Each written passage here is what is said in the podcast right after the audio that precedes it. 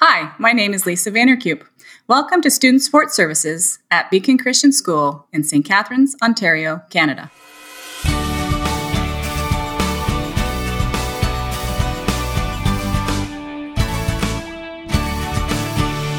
Welcome to another day in God's story. This is the Every Square Centimeter podcast, a project of Christian Schools Canada, and today we are enchanted. Mm-hmm. Sounds mystical to have you join us as we tour this beautiful country we call Canada, celebrating and finding inspiration in the people, places, and practices in and around Christian education. In our last stop, we spent time in Paju, South Korea, with Junyoung Um as we learned that Koreans make males have mandatory military service due to Korea's ongoing conflict with North Korea. We learned that Stu Speaksma gives Maverick a run for its money as the best Air Force pilot handle.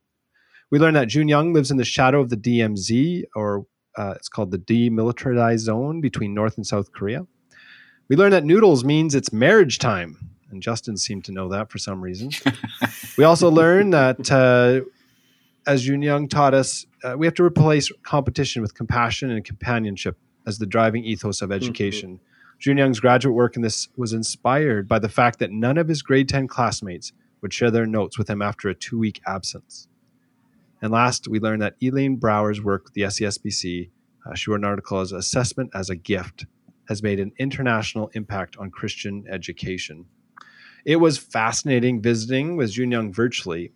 And as I've done with every episode this season, I'm going to continue to shout out that actually I've visited South Korea. And in between the last one and this one, I actually got to meet Junyoung in person. He took time out of his holiday uh, in South Korea. They have their lunar um, lunar New Year, and it's a it's a significant holiday that they spend with family. And so he took time out of his day with his family to hang out with me and, and introduce me to the DMZ and talk a little bit about the history. Uh, I must say, he was just an as awesome as he was virtually. He was just such a humble and kind person, and it was so cool to meet him in person. So, thank you, Justin, for introducing us. Uh, it was a great opportunity. But today, we are excited and grateful that you've joined us in St. Catharines, Ontario. And today we're going to refer to ourselves as a Passel, Okay. And I think this is my guess is a St. Catherineite Passel. Is that correct, Lisa? That sounds reasonable. Sounds reasonable. St. Catherineite. Sounds good. Good. Yeah. Get to know our St. Catherineite Passel. We're going to start our podcast off with the name segment. My name is Jeremy Horlings from the Prairie Center for Christian Education, or PCCE, and alongside me from the Society of Christian Schools in British Columbia, or SCSBC, is Mr. Beef Stew himself, Darren Speaksma. Hey, Passel. Hey, hey, Darren. Darren, our prompt is tell us about a favorite concert or live performance. I have not been to a lot of big concerts, but one sticks out in my memory because um, back, like, it's got to be 94, something like that, 94, 95, when Garth Brooks was a big deal. He played three shows at what was GM Place at the time, now Rogers Arena. And I got I paid a staggering amount of money for two seats that were behind like third row from the top behind the stage sort of seats because I needed to see Garth and I just loved Garth and um, we went to a bar that was connected to a radio station and put our names in and then we won tickets and no those tickets way. were half decent. So then we ended up going and just giving the bad tickets away to this father and son and went to the show. And to me, the third encore was Bye Bye Miss American Pie, like drove a Chevy to the levee, and the whole yeah. stadium sang it. And it was just one of those moments where he started us off, and then, you know, you got 25, 30,000 people singing it. It's uh, that's the one that lasted for me the memories that last. Beautiful. Uh, 94. I'm guessing. Like That's, I was in university. That's yeah. all I remember. Okay. Okay. So this isn't, we're not picking up, like you haven't mentioned who you went with and I, we're not picking up on smarty girls. No. Uh, no. Yeah, okay. no. a little later in life. Okay. Yeah. Just checking. All right. And from Edvance in Eastern Canada, we have a guy who will respond to Lefty or Dusty, Justin Cook. Hey, Canada. Oh, Canada. Canada. Justin, tell us about a favorite concert or live performance. All right. Well, I love this question because I have had, uh, I, I feel like a good run at some concerts over the years. And uh, it all started, I would say, back when I was in high school, which was in kind of, if Darren's going to date us, you know, kind of 90, er, early 90s as well. So while he was in college, I was in high school. Liar. But uh, in in Barrie, Ontario, they they have a an outdoor venue called well, it used to be called Molson Park, and they would have every Canada Day an outdoor uh, lineup of of bands that were just phenomenal from kind of alternative Canada, uh, the the alternative Canadian music scene. So like. Northern Pikes, Blue Rodeo, Tragically Hip, and the list goes on and on. And we used to pay nothing actually for these tickets. It was super cheap. Two iconic memories I have from being in this massive, you know, thousands of people outdoor venue. One is if you were near the front of the uh, of the of the crowd by the stage, you'd look back, and people would like in in the back would like throw other people up with blankets. You know what I mean, like parachute style. So they would shoot. So you'd look back and you would just see these human bodies like kind of like pop up in the crowd every ran uh, you know randomly. And then the second thing is it was so hot and it was so dusty that anybody who was like below five foot eight was in serious trouble because they were like, you know, in the mixed of the bodies and their head couldn't get enough fresh air. So they would literally start to feel a bit panicky. And so oh, you'd have to like create space to allow these people to get out. Or if you were right at the front of the stage, they would need to be pulled over the fence. They also sprayed water on the front of the crowd just to kind of refresh people and try and keep the dust down. So Molson Park, amazing Canada Day concert concert series back in the day. I loved it. D- does it still happen, Justin? I don't think it does. It, it, it morphed into like during the grunge, the, the the transition into grunge. It got a little heavier, and it was called Lollapalooza. So I don't know if Oh, anyone yeah. remembers that series. Okay, yeah. So, uh, but I'm not sure. Lisa, do you know what I'm talking about with Molson Park? I don't think it's Yeah, a venue the- anymore. Yeah, there's a big uh, Boots and Hearts. If you've ever heard of Boots Oh, and Hearts okay. country music, yeah, it's a big Totally. one. Mhm. Okay, so it's still it's still an active venue, but I'm 50 now, so I just you know I've Yeah. moved on. Well, boots and hearts might be more your thing, no? Now, Um, eh, yeah. no. Okay. Let, us let's go back to Darren for the country. Uh, okay. Uh, yeah. Garth. All right. Well, and as we heard off the top, and as we just heard, we're honored to be welcomed virtually into Beacon Christian School by Lisa Vanderkuip.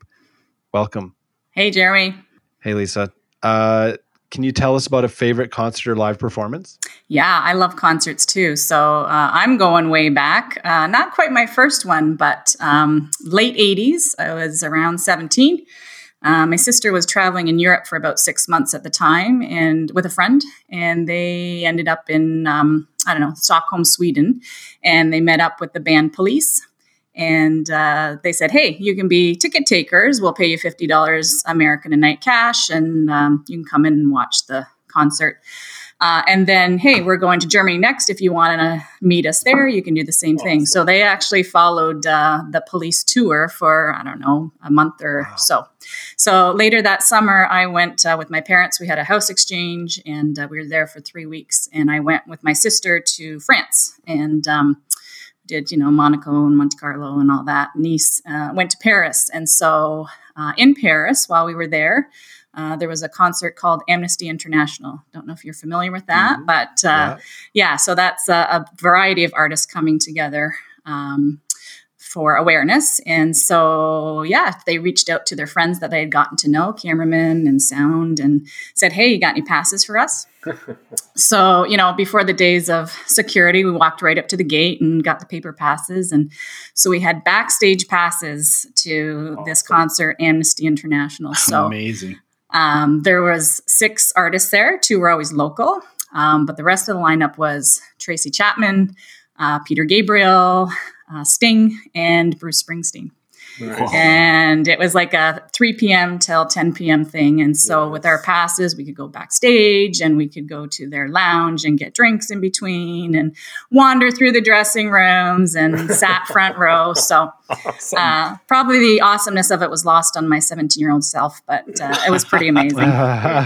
Yeah. So, so Lisa, how do you actually? So you skipped over something. I wonder if there's a story there. It's like, well, we were in Stockholm and we ended up bumping into police. Like, like how how did you act? Like, yeah, give me the the goods on how the actual connection to police occurred. Is there a story? Well, there? it wasn't me. It was my sister. So I was only 17, but she was in her 20s. So uh, I'm not exactly sure. Maybe, I don't know how they met up, but maybe they're in town and they happened to be there and they said, hey, we're looking for people to take the tickets at the door. Are you interested? So yeah, amazing. yeah, that is awesome. yeah.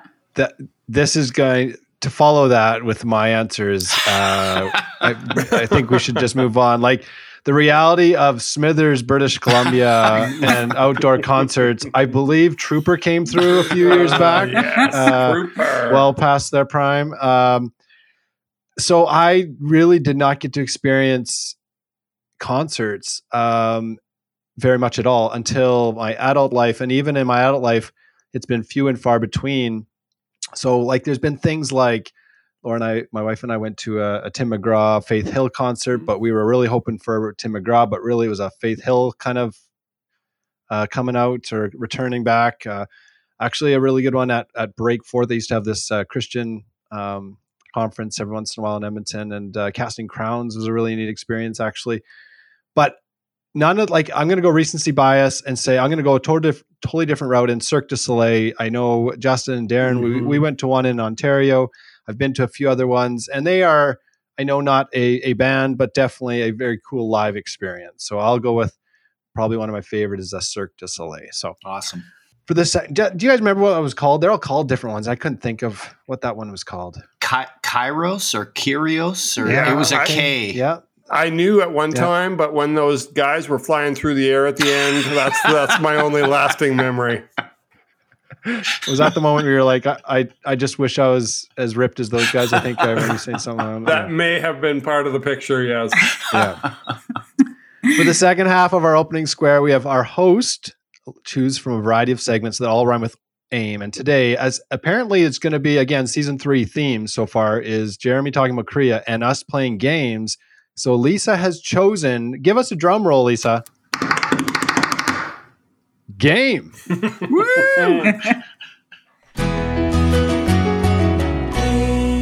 All right, for our game today, we are going to again try something new. Um, we are going to try a game called AI or A plus, and how this is going to work is I have researched and found some A plus limericks, some limericks from writers that are well known, professionals, experts, and then what I've done is I've typed in that topic into Chat GPT and had them print out or type out a limerick that is similar in, it, to that the topic. And I'm going to ask Justin, Darren, and Lisa here as a panel to decide which one, if you're marking and you've seen these come across your desk, which one is the A plus, and which one are you saying, wait a minute, that's AI. You've you've you've uh, you've stolen this from somewhere.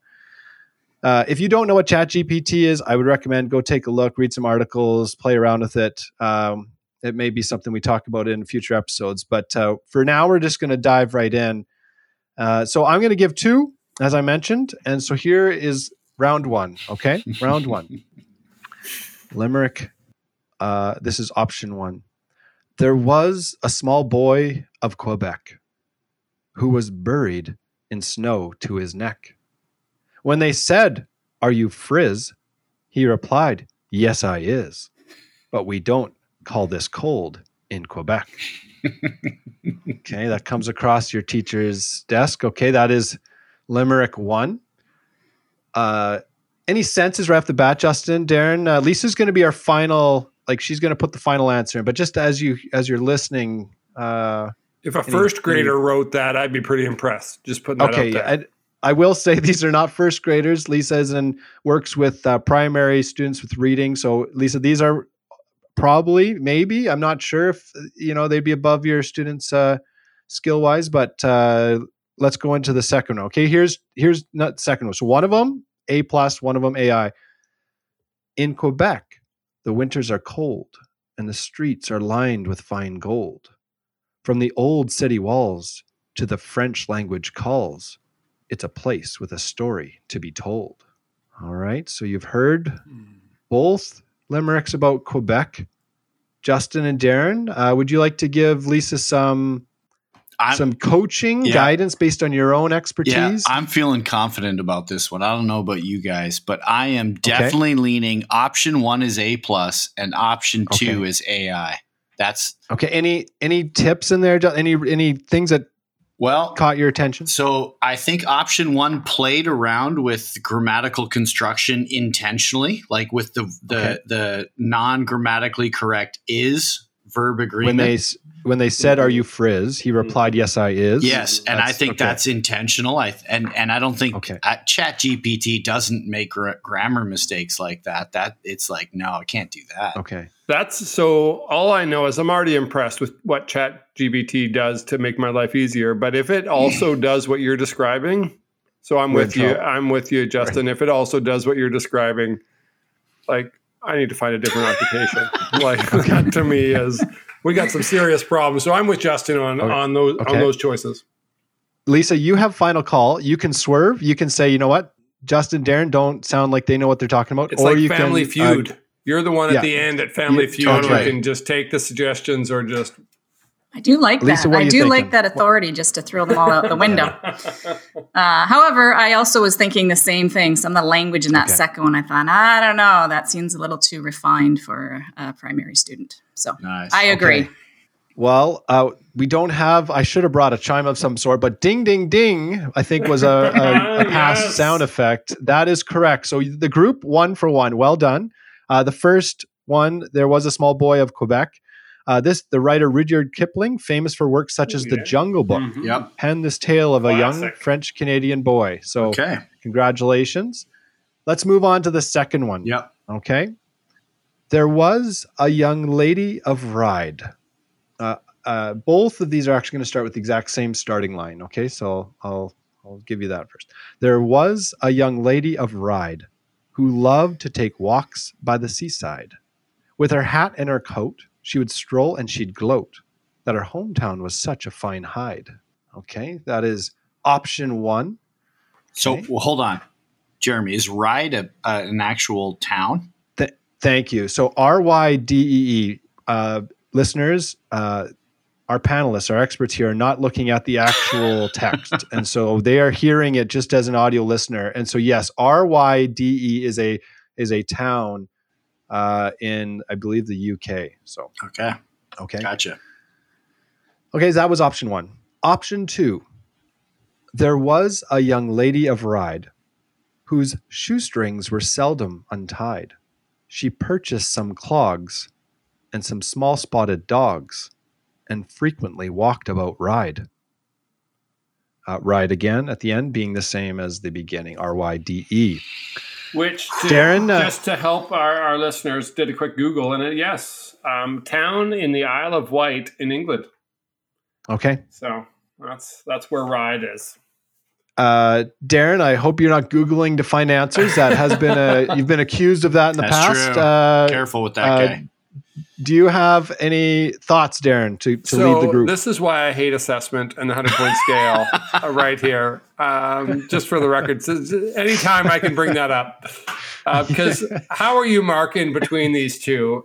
Um, I do love one the is a cleverness one of is a famed limerick. I know. I do Darren, love one the is clogs. a famed limerick. Okay. But the Okay. rest of that limerick has me guessing. So, like, Justin, what are you thinking? You're the English guy. Come on. Well, Lisa's our champion here, so I default to uh, Lisa's answer. But I was leaning towards the second option being the A plus and the first option being the AI. But I'm not feeling as confident about this No, one as I it's was on the first one. Yes. Mm. Yeah, I, I would say this one. I when I was looking, I think thought this one would be more difficult. Lisa, do you have a sense of feeling? Uh, you going to side with Justin? You going a different way? What are you thinking? Well, uh, one thing that I heard was I thought an extra beat in the second line, Uh-huh. and so I didn't know Yeah. if the computer would put in an extra beat Yep. because it would follow the uh, Yeah. will follow the pattern. So I'm going to say that the second one is AI. Okay. So in this case, so the what you're referring to is this: there once uh, there was a young lady of Ryde who loved to take walks by the seaside. Was in the first one, Seaside. whereas this, yeah, so that adds an extra beat. The second one was there was a young lady of Ryde whose shoestrings were seldom untied. Uh, unfortunately, man, Oh. as a group, yes. Chat G, uh, GTP, GPT apparently throws in an extra beat in there out of nowhere, and it is now 1 1. Okay. All right. Uh, just so you know, this was famed limerick writer Edward Lear who wrote The Late Young Lady of Ryde, uh, Clogs and Dogs, and Rock Frequently About Ryde. Okay. That's going to throw you guys now. I think confidence now is this is going to be tricky. All right. Number three. Okay. This is the deciding this- one to decide who wins. Do we go, go with that? Yeah, I, I, yeah, we could we could do that. See how confident you guys are. Uh, I have four here. We'll see. Let's see if you get this one. This one's about math. Math equations can make one perplexed with variables, symbols, and text. But once you've got the knack, it's like solving a jigsaw pack, a satisfying feeling, com- a satisfying feeling complexed. All right, Limerick one. Limerick two. A dozen, a gross, and a score plus 3 times the square root of 4 divided by 7 plus 5 times 11 is 9 squared and not a bit more. Okay. Justin and Darren, let's uh let's hear your first initial thoughts. Justin sounds like you got some thoughts. I do have some thoughts. I think ChatGPT is going to generalize. And so I felt like the first one was generic and personally kind of Okay. bland, Just, kind of generic. okay. The second one was very specific about a question. It was it was spicier, it was punchier. okay. Second one's A plus. First one, thumbs down on ChatGPT. Okay. Uh just want to keep us updated. I believe Justin's been been been coaching us right every time so that we got to take his his thoughts heavy right now no now. pressure. Darren, No pressure. Darren, what do you think? Well, I'm at the stage now where I realize I hate games, and um, you always you always win them. What are you talking know, about? Uh, but like, I'm at the stage now where I actually don't care which one was an actual famous poet and which one, because the second one with the equation was more clever, and I like that one better. Right. So Yeah. Because Okay. marking is completely and totally subjective, I don't care who wrote that one. I'm giving it an A plus. Okay. Love it. Lisa, what are you thinking? Ah, I wondered about the rhyming words in number one. Do they all Mhm. rhyme? One, two, and the last one? Yeah, so perplexed, hexed, and then the last one was complex. Oh, okay. They do Oh, good. yeah, okay. yeah, yeah, All right. yeah. I thought I heard an ack in there. So, um, but I definitely would not go against the group another time. So I'm going to go Okay. number two is A plus. Yeah. Yes. Okay. Uh, British mathematician, I might say this wrong, Leigh Mercer, who was the master of both wordplay and numbers, set this limerick out as an equation. So the second one is an actual equa- equation in a limerick form, and that is an A plus in math and language arts. So well done, group. nice. I think two out of three is pretty good. And I like winning, so I say we call the game here. 'cause Totally. we don't Call it wanna- quits We don't want to draw. That's right. Congrats, congratulations. I will say to listeners, um, a for, for those that are working with uh, ChatGPT or thinking about how is this influ- influencing my classroom, uh, Edutopia just had an article out that uh, said some ideas for using ChatGPT in middle and high school classes, and one of them was to get students to spot the computer essay. So here's a creative way to use ChatGPT, similar to what we just did. Um, so John Warner, blogger for Inside Higher Ed and author of Why They Can't Write, Killing the Five Paragraph and Other Necessities, reminds us that these tools that are re- are only rearranging words and applying feeling, heart, or other emotional components, the results lack energy. So in a language arts classroom, we might describe such a piece of writing as having a weak voice. Justin, you use some of Mhm. that language. Lisa, you mentioned that, right? So uh, what they can do for a playful exercise, share two or three pieces of human writing, similar to what we just did from the past year or two, and slip in an example from Chat GPT and have students discuss what makes these examples human or decidedly not, nuance, passion, and perhaps even fallibility. Which uh, Lisa is why you went with the one is that you thought, hey, there's a there's actually a little bit of a air maybe that, and so perhaps uh, that will be clues that students can investigate. So anyway, an idea for teachers that are wondering about uh, working on writing with students in ChatGPT. Congratulations, team! You are all winners. Yeah. Nice game, Listeners- Jeremy. Great game. Hey, you win and you lose some when it comes to make, me making up games. A Uh, plus, buddy. both- A plus. thank, thank you. Actually, AI came up with this game. So, uh, uh, listeners, we would love uh, for you to tell us a little bit about how you're dealing with ChatGPT. Uh, maybe you got some creative ideas. Send them in. Uh, we are planning to do a campfire episode coming. We we would love to have some emails or some tweets that we could uh, to talk through. So send them our way. But right now, we're going to transition from our opening square to the part of our podcast where we learn a little about places in Canada and celebrate the people and practices in Christian education. But before we do, here's a word from our sponsor. Hi, my name is Annette Rignares, and I teach grade 6 at Cambridge Christian School. In our social studies unit called Reaching Beyond Our Borders, we learn about various NGOs involved in disaster relief and development work. For years, we've included Edudeo and the amazing work they do to promote Christ centered education for children worldwide. Last year's class was so on fire that they insisted on raising funds to support the annual campaign, which focused on girls' education in Zambia. By holding a yard sale last spring, students not only learned about Edudeo's impact around the world, but also gained skills in organization, accounting, and community engagement. This year, you're invited to join the Made to Thrive campaign to support Edudeo's partners in Ethiopia. For more information, contact Lori Koning by emailing schools at edudeo.com. As we heard off the top, Lisa teaches at Beacon Christian School in St. Catharines, Ontario, Canada. Justin, I'm curious, what did you find out in your extensive research of St. Catharines? Okay, it's exciting to go to St. Catharines.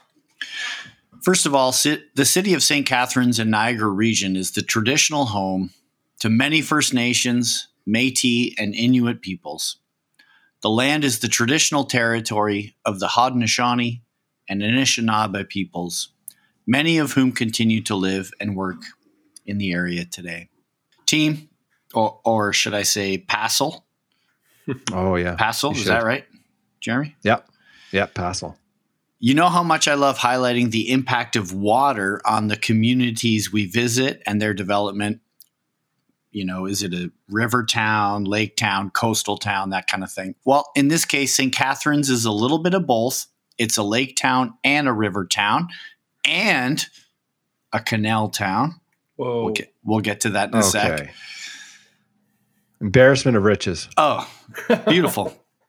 it's nestled on the shore of Lake Ontario, just east, no, just west of the Niagara River, which forms the border between Canada and the United States and was w- and settled by loyalists, those who stayed loyal to Britain during the American War of Independence. So this is kind of right around 1700s, late 1700s, right around the time of the War of Independence, and Canada is not yet formed. So St. Catharines is a canal town. That's what I'm, I'm saying. That's what it is. It's canal town. Back in 1825, there was a canal war brewing. Wow. The long and winding Erie Canal was routing Lake Erie traffic into the United States moving east. Mm. And the British North Americans, read pre Canada Canadians, wanted to move exports through Canada instead. So they made the much shorter and more efficient Welland Canal to connect Lake Erie to Lake Ontario. And so that goes straight north from Lake Erie up parallel to the Niagara River, which is the Niagara Falls Right. kind of iconic. And it's, it's it's just west of Niagara River. So it cuts through Lake Erie up into St. Catharines, which is at the northern end as it enters Lake Ontario. So, Canal Town. But it's also a famous destination of another iconic route.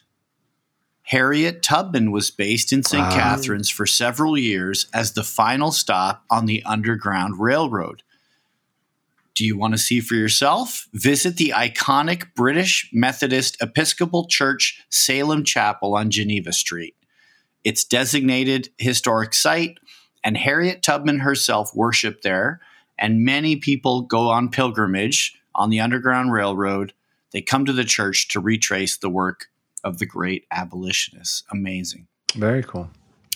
Okay, a few other random facts. It's uh, it's a garden city. I don't know, uh, Lisa. Do you refer to it as the Garden City? Maybe nobody in St. Catharines does this, but it's it's on the She's Bruce. nodding. Yeah, that's true. She- It's on the Bruce Trail. and We've discussed this before, which is awesome. Uh, and General Motors used to have the prestige of being the largest employer of St. Catharines, but that's actually been replaced. Kind of a Rust Belt city, like many kind of Canadian or North American cities on the eastern seaboard. It's been, re- I don't, Lisa, I'm shocked by this, but the District School Board of Niagara is the biggest employer in St. Catharines. So the, the local public school K 12 Okay. DSB, Wow. which has its home base in St. Catharines. I think that's pretty cool. Interesting. And then lastly, uh, as you guys may be aware, St. Catharines is nestled in the middle of Canada's most popular wine region, the Niagara Peninsula. One website, Darren, I want you to cue on this. One website calls it the heart and soul of Canada's wine production. I tend to agree. Darren, you agree?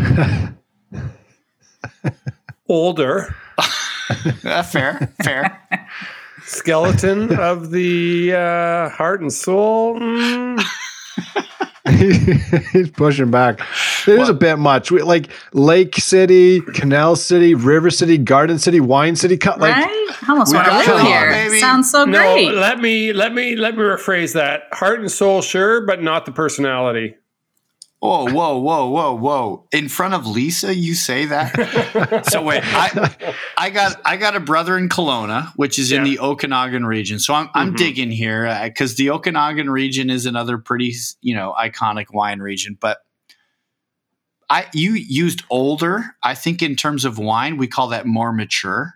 Personally, but that's just me. That's just me and Lisa over here in Eastern well aged. Canada. hmm Yeah. Totally. Yep. hmm You asked, just for the record.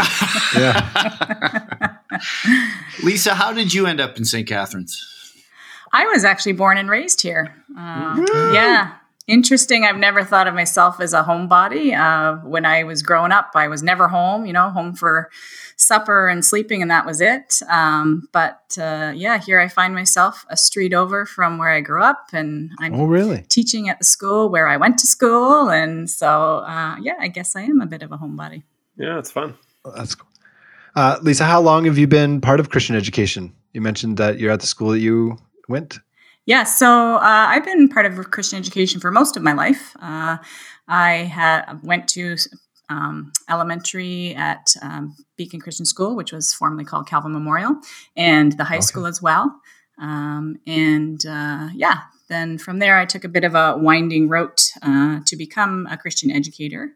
Um, back in the day uh, when I was at Dunn High School, there wasn't a whole lot of guidance of what to do and where to go. So I thought I wouldn't mind being a teacher, but uh, didn't really have a whole lot of um, people, you know, supporting me and where to go. My parents were like, "Yeah, great, go somewhere, wonderful." But as far as where to go, so uh, sort of navigating those things on my own. And my sister was a few years older than me, off to university in Waterloo, and um, that just looked like a lot of fun. You know, a lot of people there and a lot of great things going on. So I just knew I wanted to go somewhere, and uh, yeah, and perhaps not the wisest move. I, I went to University of Guelph and uh, thought, yeah, maybe I'll be a teacher. But uh, at that time, uh, it was really hard to get in teachers college. It was the early 90s. And uh, I started a, a degree in psychology. And partway through my first year, I thought, I'm going to end up with a degree in psychology and have, you know, not a whole lot to do with it. So uh, around that time, I heard about a program at Niagara College uh, where you could um, become an educational assistant. So I moved there and uh, spent two years at Niagara College and became an EA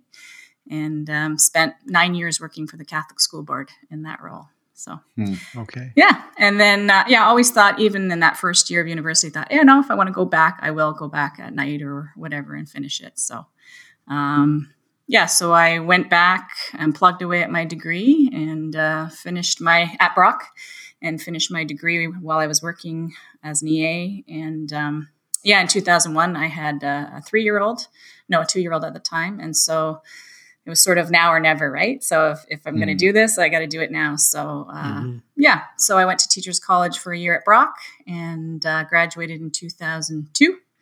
Uh, graduated on Tuesday and had my son on Saturday. And, oh, wow.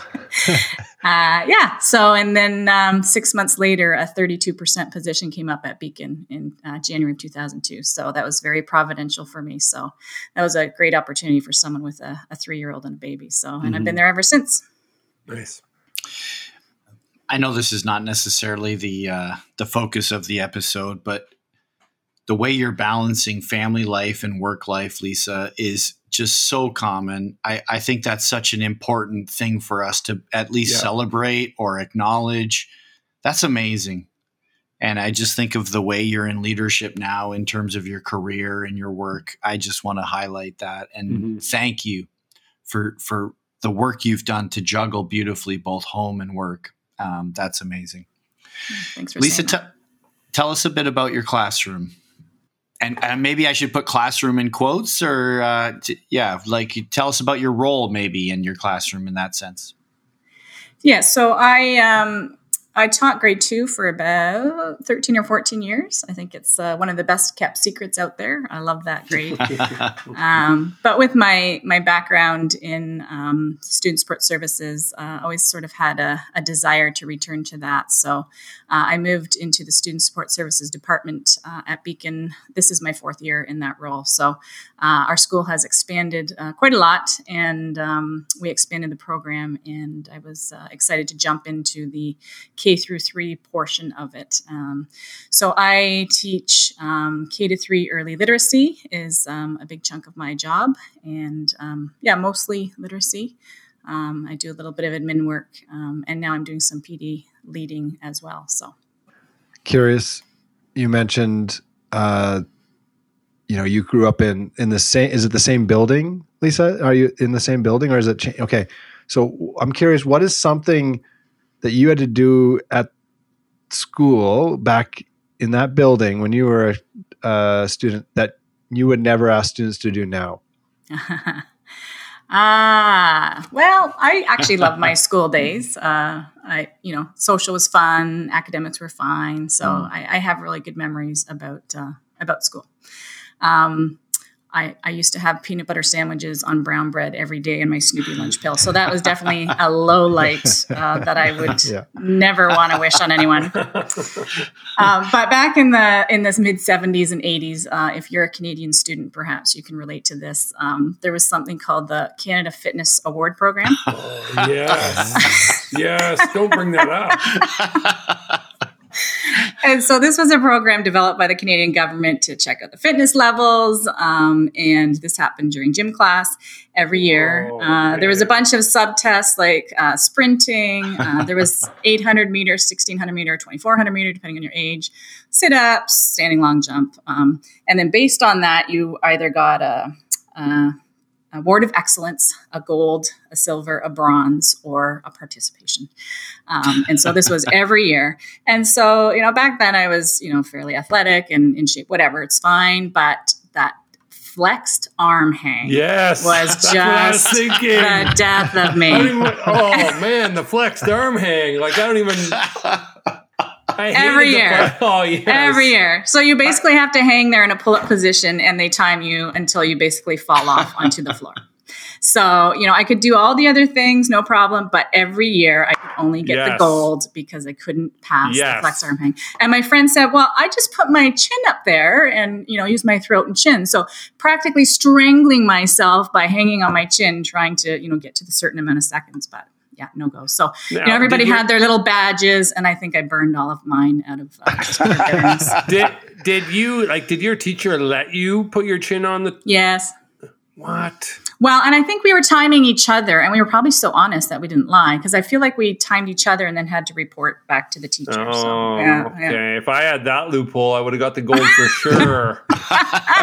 yeah listeners, if you could see Darren's face, he's mortified by just just absolutely mortified by the uh, allowance of this uh, chin. Uh, Darren, the competitive part of you started early. Sounds like. Well, and like I worked hard, but I'm not an athlete, and I hated the Canadian Test of Basic Skills. Like it was like or whatever that thing was called. Like we had a bunch of different standardized thing tests, Uh-huh, but I yeah. remember the flexed arm hang. That sit ups were bad enough, but the flexed arm I could do the running, it was but the killer. flex. Oh yeah, And in fact, when I was googling it, trying to find the the name, because I also went to Canada's Test of six Skills, but that was the fill in the bubble test. yes, totally. Um, the tragically hip refers to this in one of their songs. About the- awesome. Oh, wow. What was it called? Wow. yeah, it it's um, it's called Fireworks, uh, and it says uh, next to your comrades in the national fitness program, caught in some eternal flex arm hang, dropped into the mat in a fit of laughter. Yes. That is true. So Okay, I'm not alone in this. it. I'm That not alone. it. There's, there's no way Chat GPT is dropping that lyric in there. This is the Oh, truly iconic. amazing. This is the iconic Canadian moment in the podcast for sure. I, Yes. I actually Googled the actual badges, like the, the sewn badges, and it Yes. just brought emotion back up to Oh, the man. surface. Oh, for yeah. Uh huh. Yeah. I love the cleansing ritual of burning them all. I'm not sure what I did with them, but I Yeah. do love that as a cleansing ritual. Now, I know we weren't planning on getting together and talking about the trauma of flexed arm hang, but um, like you've you've talked about some passions uh, for you in your role. Um, what would you say is a story you're trying to invite students into? And maybe tie that together. I've got this passion area and i'm inviting students into this way of being. Can you tie those two things together for us? Yeah, I think um, my passion is uh, seeing our students reach their potential. And so um, I'm really excited about uh, language arts and reading and, um, and reaching my students that way. And the students now that I see every day, uh, school is hard for them. They have to Mhm. work really, really hard. Um, and a lot of the of the day is hard for them. And so um, yeah, just just inviting them into a place where um, they can experience joy, where they can work hard, um, but also where they can see where they fit into God's story and see that they were created just as God intended them to be. There's, you know, they're not less than, they're not, um, you know, something that they shouldn't be, but um, that they're part of God's story. Hmm. yeah i love that i there's a lot of hope in what you're saying and you're trying to can you talk a little bit about like do you share the hope that i hear in your voice with the students can you talk about your hope for each of these students because i feel i was one of those kids Mm-hmm. So I I feel you again, and yeah, can you talk to us a little bit about how your hope for the students is tied together and how you share that with the students? hmm Uh, well, we've been working on some uh, teaching for transformation things, and part of that is writing our deep hope. Uh, and so we use the language our deep hope is. Uh, so, my deep hope, um, our deep hope is that we will establish ourselves in God's story, understand that we are His creation, and respond with agents of action. And I love the idea of God's uh, ongoing story, the creation, fall, redemption, restoration idea. And I think that's something I didn't understand in my early years. Um, you know, the Bible was the Bible, and we were sort of just the little after part, kind of minor players. Uh, and just the idea that it's just one big ongoing story and that we all have a role in that. So, um, you know, I wanting my students to see their role and see uh, their opportunities that they have. Um, there's a danger in them feeling less than, um, but I want them to see they are part of God's story um, and that God has a calling for them. And therefore, they can respond. Every day, they have uh, choices and chances uh, to take up something in God's kingdom. Well, you know that fills my heart with gladness, Lisa. So thank you for that. Um, are there specific? So I, we've mentioned to listeners in the past that we kind of frame these questions actually with the creation, fall, redemption, restoration paradigm, and so I'm kind of shifting us into fall, into the brokenness that we experience in education, and I, I, I'm wondering if if you could articulate how you experience specific parts of schooling that get in the way of your your ability to meet the ideal, the the God story that you just highlighted. Yeah, I think, um, I mean, one thing is how we group students. Um, mm. We group students between January 1st birthday and December 31st birthday. Yeah. And uh, we make that cohort, right? So um, we have to, I suppose, decide some way. But, you know, within that cohort is a large spectrum. Um, there can be two to three years difference in mm-hmm. academics. There could be, you know, two years difference in social skills and maturity. Um, a whole variety of learning preferences and things like that. So, um, you know, I don't know the logistics of how it works, and I know some people do this well, but um, I just think wouldn't it be wonderful if we could group students throughout the day based on various criteria? Yeah. So if I'm working on um, students who need to learn their letters, I will pull a few from kindergarten and a few from grade two, and um, and you know that's possible. But just the idea that it's good and it's normal and it's embraced as um, as a way to just meet our students and their and their needs. Yeah, I love that. I and I just want to add to your list of other ways we can group kids. Like, what if some of the times we're grouping them by interest, and mm-hmm. some of them we're actually grouping them by social. Like, we just they need to spend some time with people they're comfortable with. And, mm-hmm. um, yeah, so just compelled by that, you you struck a chord with me.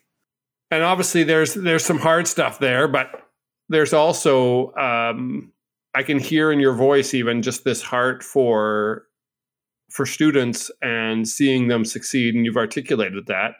And of course, where I'm coming from, that's a that's God at work in the lives of these kids. Can you talk a little mm-hmm. bit more about that idea of how are you, if I could be so bold, trying to be sort of God's hands and feet in the lives of these students and how do you see god at work in in the life of the school in the lives of these students uh, so it's a neat opportunity because I get to meet with my students either one on one or in small groups of two, three, four. Uh, so it really gives me an opportunity to connect with my students. Um, it might be a short time of 20 minutes a day or half an hour, but uh, it can really develop a relationship that's a bit different than in a group of, of 25. Um, and as I mentioned, school can be really hard for these kids. So uh, my room is a place where um, I hope they just feel a place of um, welcome, um, of success, uh, and that um, there's some joy there and a place where they can succeed and see their growth and um, just see what they're learning uh, and just celebrate the gifts that they have and the growth that they've made. Lisa, um, you, you've mentioned a couple times that stu- uh, the school is hard. It's hard for students. I'm curious, uh, and and I don't know if it's tied in, in in any way to your own schooling or if it's you, you were an EA. Did you say for ten, nine years? Mm-hmm, is that mm-hmm. yeah? So that experience is being of being an EA potentially. Like where where do you where does that empathy come from that you just recognize that this is hard for kids and you want to try to um, remove barriers? Where, yeah, curious where where that heart comes from.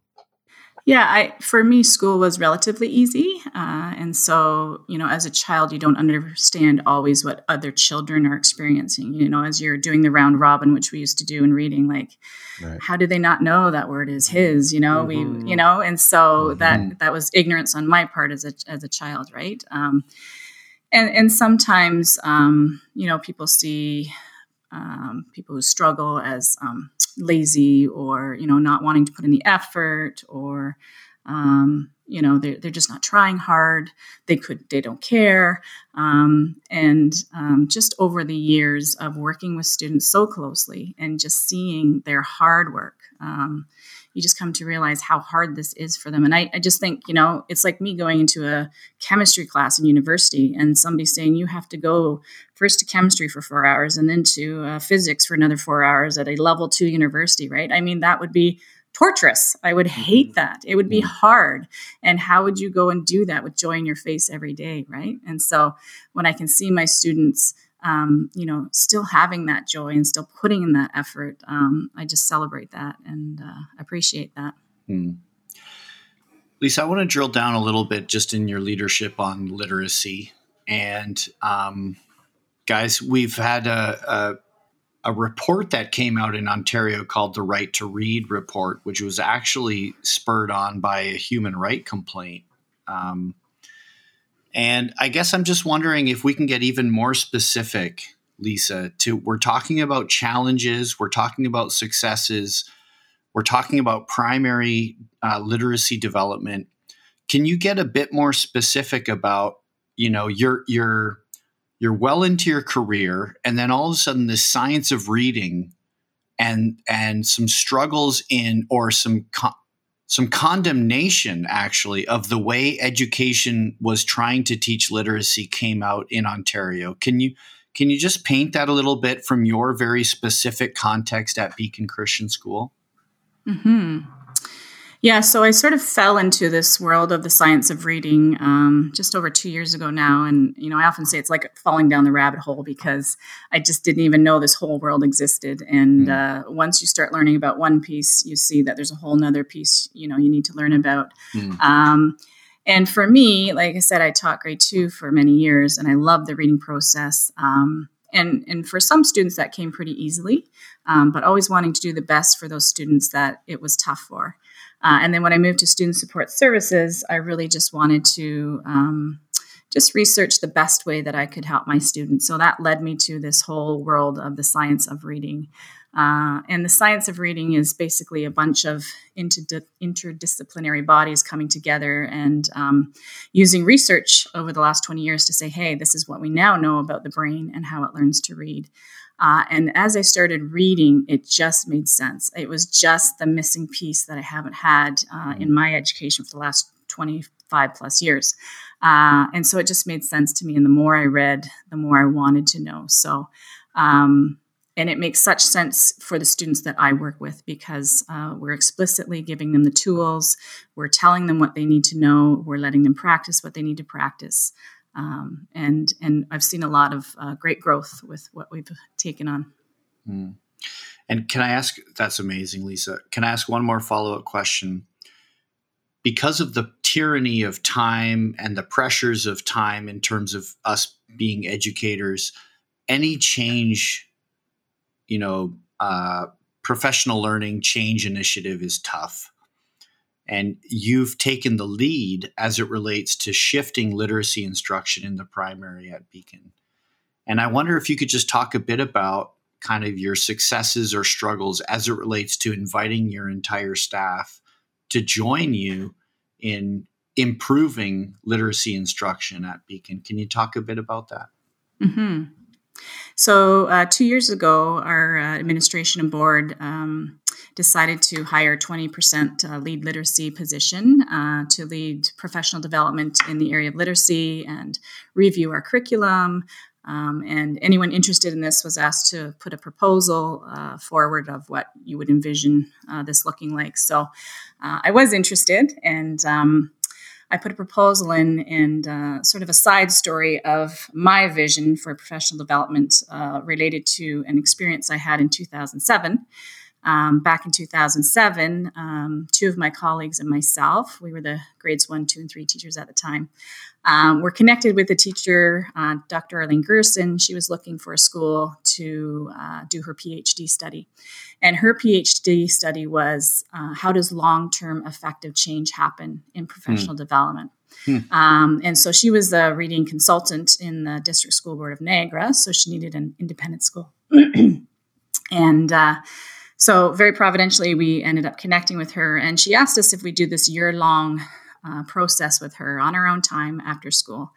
Um, and so, she spent a little bit of time in the beginning telling us a little bit about reading, but then said, What do you want to learn next? And so uh, we said, Oh, we'd love to learn more about assessment. So she came back, she spent a session with us. Uh, we learned about assessment. We had to write a goal before we left. Uh, and then she came back again. We would kind of debrief on how it went and so on.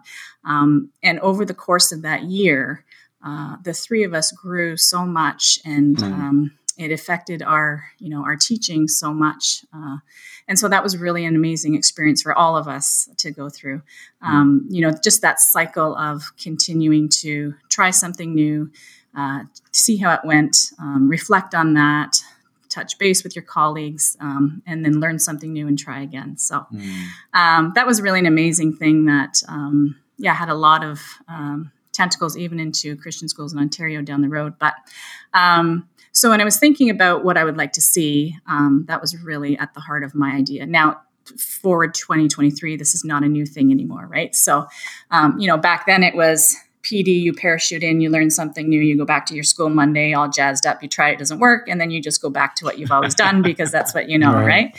So, uh, 2023, we know better now. We know that we need professional learning communities and uh, this idea of um, setting yourself a goal, um, having a little bit of um, direction yourself in what you want to learn and what you need to learn, uh, trying it, seeing what works, what doesn't, and then reporting back. So, mm-hmm. and I know um, that whole idea of reporting back, there were so many times it'd be like, oh, shoot, it's Monday and she's coming Wednesday. And I said I was going to do this and I better do it tomorrow because she's coming, right? There's that accountability piece too. So, Mm. Um, and just allowing ourselves to be vulnerable and saying, you know, this absolutely bombed and I'm not really sure why, right? And mm. and in, in, your colleagues saying, hey, well, this maybe wasn't the best design or something like that. So truly having a community for that.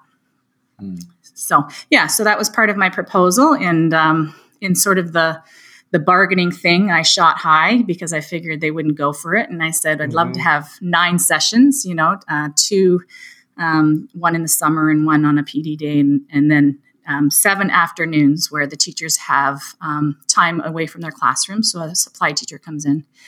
Um, so that's um, yeah, seven times a year, and four professional learning communities. Uh, and to my delight, they said, "Okay, let's do it." So um, awesome. so every, every Wednesday afternoon, I meet with another group.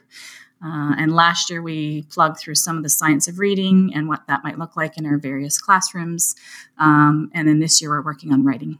Amazing. That uh, yeah, I really appreciate your story. We're we're in the middle of what some people dub the reading wars here on the West Coast. Yeah, and which is part of that journey. And I sometimes wish that someone could tie an anchor to the pendulum and pull it, you know, somewhere near the middle and we could take a little bit from both sides but that seems to be a real tension because that there's a lot that the science of reading has to offer um, yeah that's true.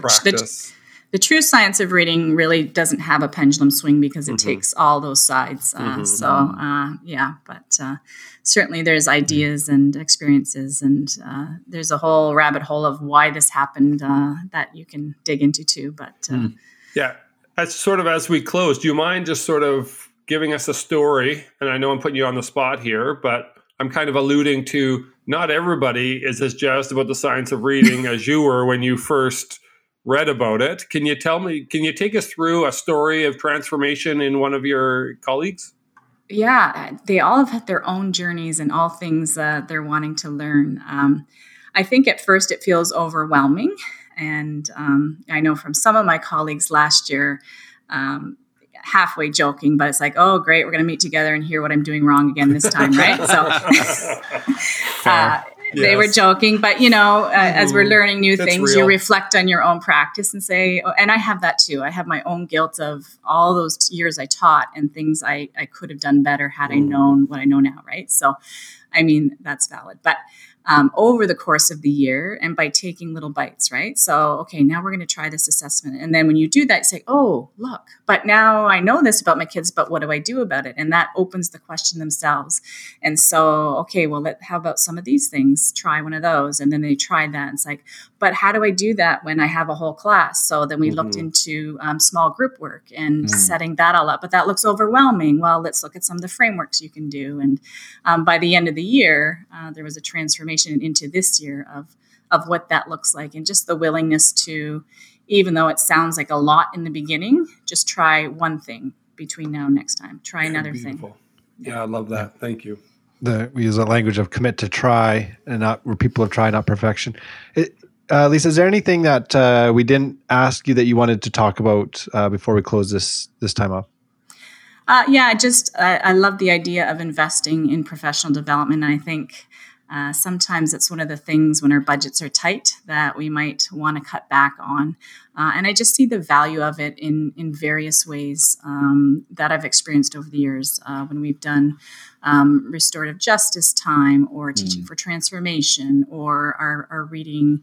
Um, you know, just the value of being able to have that time to meet with your colleagues not at 3.45 when you're exhausted and thinking about what's for dinner but having that time carved out um, and I, I, can't remember where I read it, but you know the three points that you really need for good PD around language arts, but I think it's all of them, all PD. Um, you need the people uh, people who are willing to try, who are willing to learn, um, who can, you know, have the energy and excitement to try this.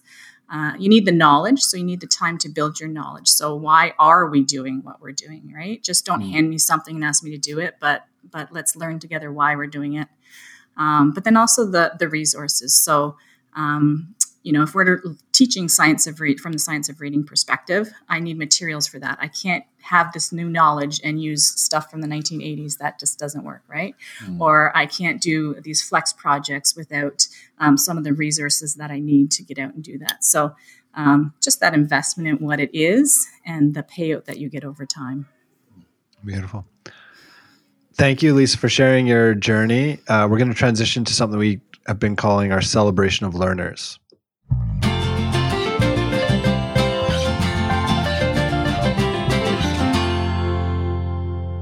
On the Every Square Centimeter website, we have an ever growing gallery that we call our celebration of learners. It's populated with wonderful people that have joined us on our podcast, shared a bit of their journey, and have been forced to listen to us read off nice things about them from someone usually they work with. And today we have a letter from Ralph Pott, principal at Beacon Christian School. Justin, I believe you are going to read that for us. I am indeed. All right, from Ralph. Mrs. Lisa Vanderkuip. This is vintage Ralph, by the way. In professional hockey, a great compliment to a player of high character, integrity, and ability is to call them a glue guy. A player who can fill a variety of roles as needs arise and provide quiet leadership without attracting undue attention to themselves. A team first player. If Beacon Christian were an NHL team, Lisa Vanderkuip would be the glue guy. She can play on all four lines in a pinch, can capably fill in in kindergarten, primary, junior, or intermediate classes. She wears an A as part of the staff's leadership team. She kills penalties, plays on the power play, and co leads the school's student support services. She hosts staff socials runs student fundraisers, and models a genuine love for learning. Over the last 18 months, Lisa has led the teaching staff in LAVA sessions, equipping the students, that's an acronym, by the way, equipping the students to rethink and redesign the school's language arts program using the science of reading and the writing revolution. LAVA stands for Language Arts Vanderkuip Adventures. I was going to give a guess, and that was not going to be it. and each week on Wednesday afternoon, a group of Beacon teachers learn from the master. The staff have described Lisa's thorough professional development program at Beacon as the best PD I have ever had since I started teaching 15 years ago, with no offense intended towards anyone else on this podcast. Thank you, Ralph. Ouch, but I deeply appreciate the subtle dig. Nice work. Uh, awesome. That is awesome. That is classic Ralph. You're right. The uh, the sports reference, and uh, he does have a way with words. I'm really blessed to be part of such a great team. Uh, our administration team is amazing too. So thank you. Lisa, if anyone wants to connect with you and maybe uh, have you come and do PD at their school, how could they do that? uh, email's good. Uh, lvanderkuip at beaconchristian.org. Awesome. Listeners, we would love your involvement in our podcast. We would also have an email address, every square centimeter RE, centimeter RE, the Canadian way, at gmail.com. We're loving, we would love to have feedback. You know, send us about, tell, tell us about an educator, maybe at your school that's doing amazing things. That's the glue guy glue gal, team captain, whoever that may be, uh, just share fun antidote or pose a question that you're wondering about uh, and have us, in all of our wisdom, try to solve it. Um, we're also, I think, at about nine uh, uh, ratings on our on our Apple Podcasts, which is wonderful. But you're listening right now and you haven't rated us, so go, just do it right now. Just give us a five star rating. Tell us something about us, and we would appreciate it before we go, Darren uh, is going to send us off with a blessing. Um, but Lisa, I want to thank you for hosting our our Passel. Um, does anyone know what a what group of animal animals form a Passel? Any guesses right off the bat? Lisa's tapping her chin, wondering. Justin looks like maybe he's Darren's shaking his. Justin, what do you got? You got something. Well, I, I literally have nothing. Not only do I not know the animal, I've never even heard of a passel before. Like this is like Okay. the most unknown collective noun of all time. Okay. So if I'm just trying to rack my brain for local, it sounds so nice. I want to go to mean things. I don't know why I had rat in mind, but you know, I, passel sounds like I'm going gerbil. I'm going to Oh, a passel passel of gerbils, yeah. Okay. Uh, uh, Lisa or Darren? Who's next? Go ahead, Uh, Lisa. Yeah, we do have rats in the city. That was a while ago. Um, I, I feel like we have a lot of squirrels, but I feel like you've done that Okay. before. Mhm. Um, and we have a lot of Canadian geese that are just messy. So I don't think that name actually applies to them, but I'm just going to go with Canadian geese. Mhm. Yeah, I get us. Yeah, okay. Yeah, you know that they're there, so that's at least uh, we have had guesses where the animal wasn't from the local area, so that that's a helpful. Which I'm good for, good just for the record. Darren has, yeah, he's thrown out some- because if I have no those. idea, then it better be ridiculous. So at least you get a chuckle. um, Thanks, thanks for that. because because all I can think of, like I I kind of thought geese, and I thought you know cardinals and blue jays because I know they have a history with Southern Ontario, but those would all be flocks theoretically. So I sometimes I, and- sometimes go past the first. Uh, 'cause Right. Some a lot of animals have more than one. That's but what I'm yeah, going yeah. with. Yeah. So and I know it's not wombats. So uh, You're right. Or a, is not- or echidnas. Yeah, so it's not echidnas, wombats, cardinals, or blue jays or geese. I'm guessing. So I am going to go with. How Like, many animals does this guy get? do you like? Do you guys have like mink or anything like that? Like a, any of those sort of ermine or mink or anything like that? No, this is not phone a friend. You can't throw Lisa under the bus. Cheap. All right. So then I'm going with that's a fancy like deer. Okay. A Something fancy real. deer. Yeah. No, that's a Uh, fancy name for a group of deer. Well, this is one of those ones where uh, I was quite intrigued to find that these actually live in Canada, and so they're opossums. Mm, oh yeah. Do you, Mhm. Lisa? Do you have any experience with opossums? Uh, just as roadkill. Um, Okay. Yeah. yeah. mhm. Northern True. BC too. They're a factor. Yeah. I always Okay. go with alliteration, and today I didn't. What was I Mm. thinking? Could have. Yeah. Uh, yep. Uh, a passel is an opossum. Uh, so, a couple questions for the group around opossums. Uh, each of you can throw in one guess on this little trivia question. Uh, these I got about three questions here. Opossums kill these pests by the thousands. Okay, opossums don't have the greatest reputation, so I'm trying to shed some positive light on opossums. They're good for killing these pests. Give me a pest that you think they kill. Mice or rats. Okay, smaller. Small. Jared, Justin, I'll give you. Cockroaches. Termites. All right, ticks. Oh ticks, yes. black-legged nice. ticks, especially Thank the you, ones that spread, yeah, spread Lyme disease, Okay. which uh, is a serious thing. So that's a good thing. That is good. Uh, possums are the only North American what, and it starts with an M. And Darren, you were naming off yeah, yeah, yeah. Marsupial. Marsupial. Darren. Marsupials, nice work. You These were guys naming off some uh. Australian marsupials. Nice work to both Lisa and Darren. Uh, we they have a few interesting um, uh, characteristics. They are largely immune to to two things that help them to be quite uh, resilient. Like they, like they can handle a couple things uh, with other animals. They're res- they're Immune to what? Rabies. rabies is one. Nice work, Lisa. Yes, Lisa. and another animal that will often kill other animals. These guys can sometimes withstand their bite. Any guesses? Like, do you guys have bobcats, or anything like that? Lynx?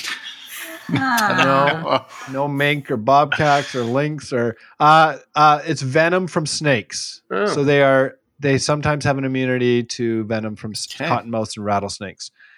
And the last one is what does playing possum mean? Does anyone know that saying? I'm playing possum. What In- does that mean? In South Korea or Australia or Canada? A- anywhere really. Is this it's an a, idiom? It's a state. If someone says uh, they're playing possum, what are they doing? Are they sleeping? and just Ooh, sort of close. missing, like they're just taking a nap and not doing what they're supposed to be doing? Yeah, playing dead. There, ver- ver- there we go. There we go. So this is my fast fact before we go to the blessing. Opossums have several defense mechanisms, including growling, belching, and urinating when threatened. However, their most famous defense mechanism is playing possum, similar to playing dead. However, the mechanism isn't the opossums pretending. It's actually an involuntary reaction, a lot like fainting, that causes the possum to seize up. When in this state, opossums sometimes also bare their teeth, foam at the mouth, and produce foul smelling fluids from the anal glands to mimic its sickness. Once catatonic, an opossum can remain like that for how many hours? Give me a number. Three. Two. Eight, 18. Yeah. Four. Darren is uh, an effective deterrent against predators. Typically avoid that carrion. So uh, there you go. The opossum of Saint Catharines. I learned so much looking into that.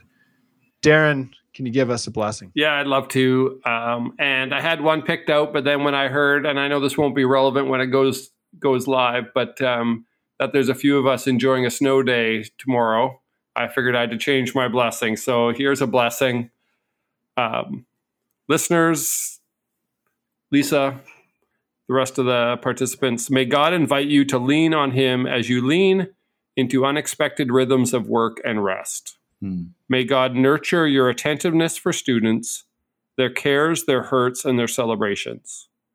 May you be a source of hope in a world that often seems hopeless, so that your enthusiasm for life and learning empowers students to see themselves as God's chosen and loved.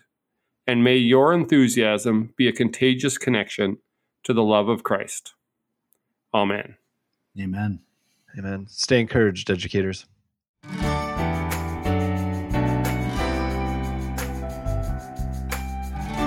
We want to thank Christian Schools Canada for sponsoring the podcast. Please know that the views and opinions expressed on this podcast do not necessarily reflect the views of CSC, the schools of our guest, or any of our three regional organizations. Thanks for listening.